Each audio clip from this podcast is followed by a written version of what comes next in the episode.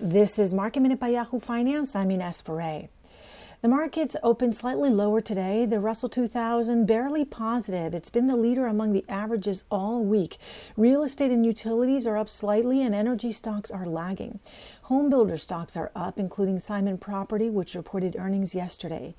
GameStop, one of the stocks that had been heavily shorted and which prices had spiked in January due to retail investors pushing up the price, today is down double digit percentages again. Year to date, the stock is still up 183%, but so much volatility has gone on with that stock, along with AMC, Koss, and Express. All of those are also seeing losses today. For more market minute news, head to yahoofinance.com.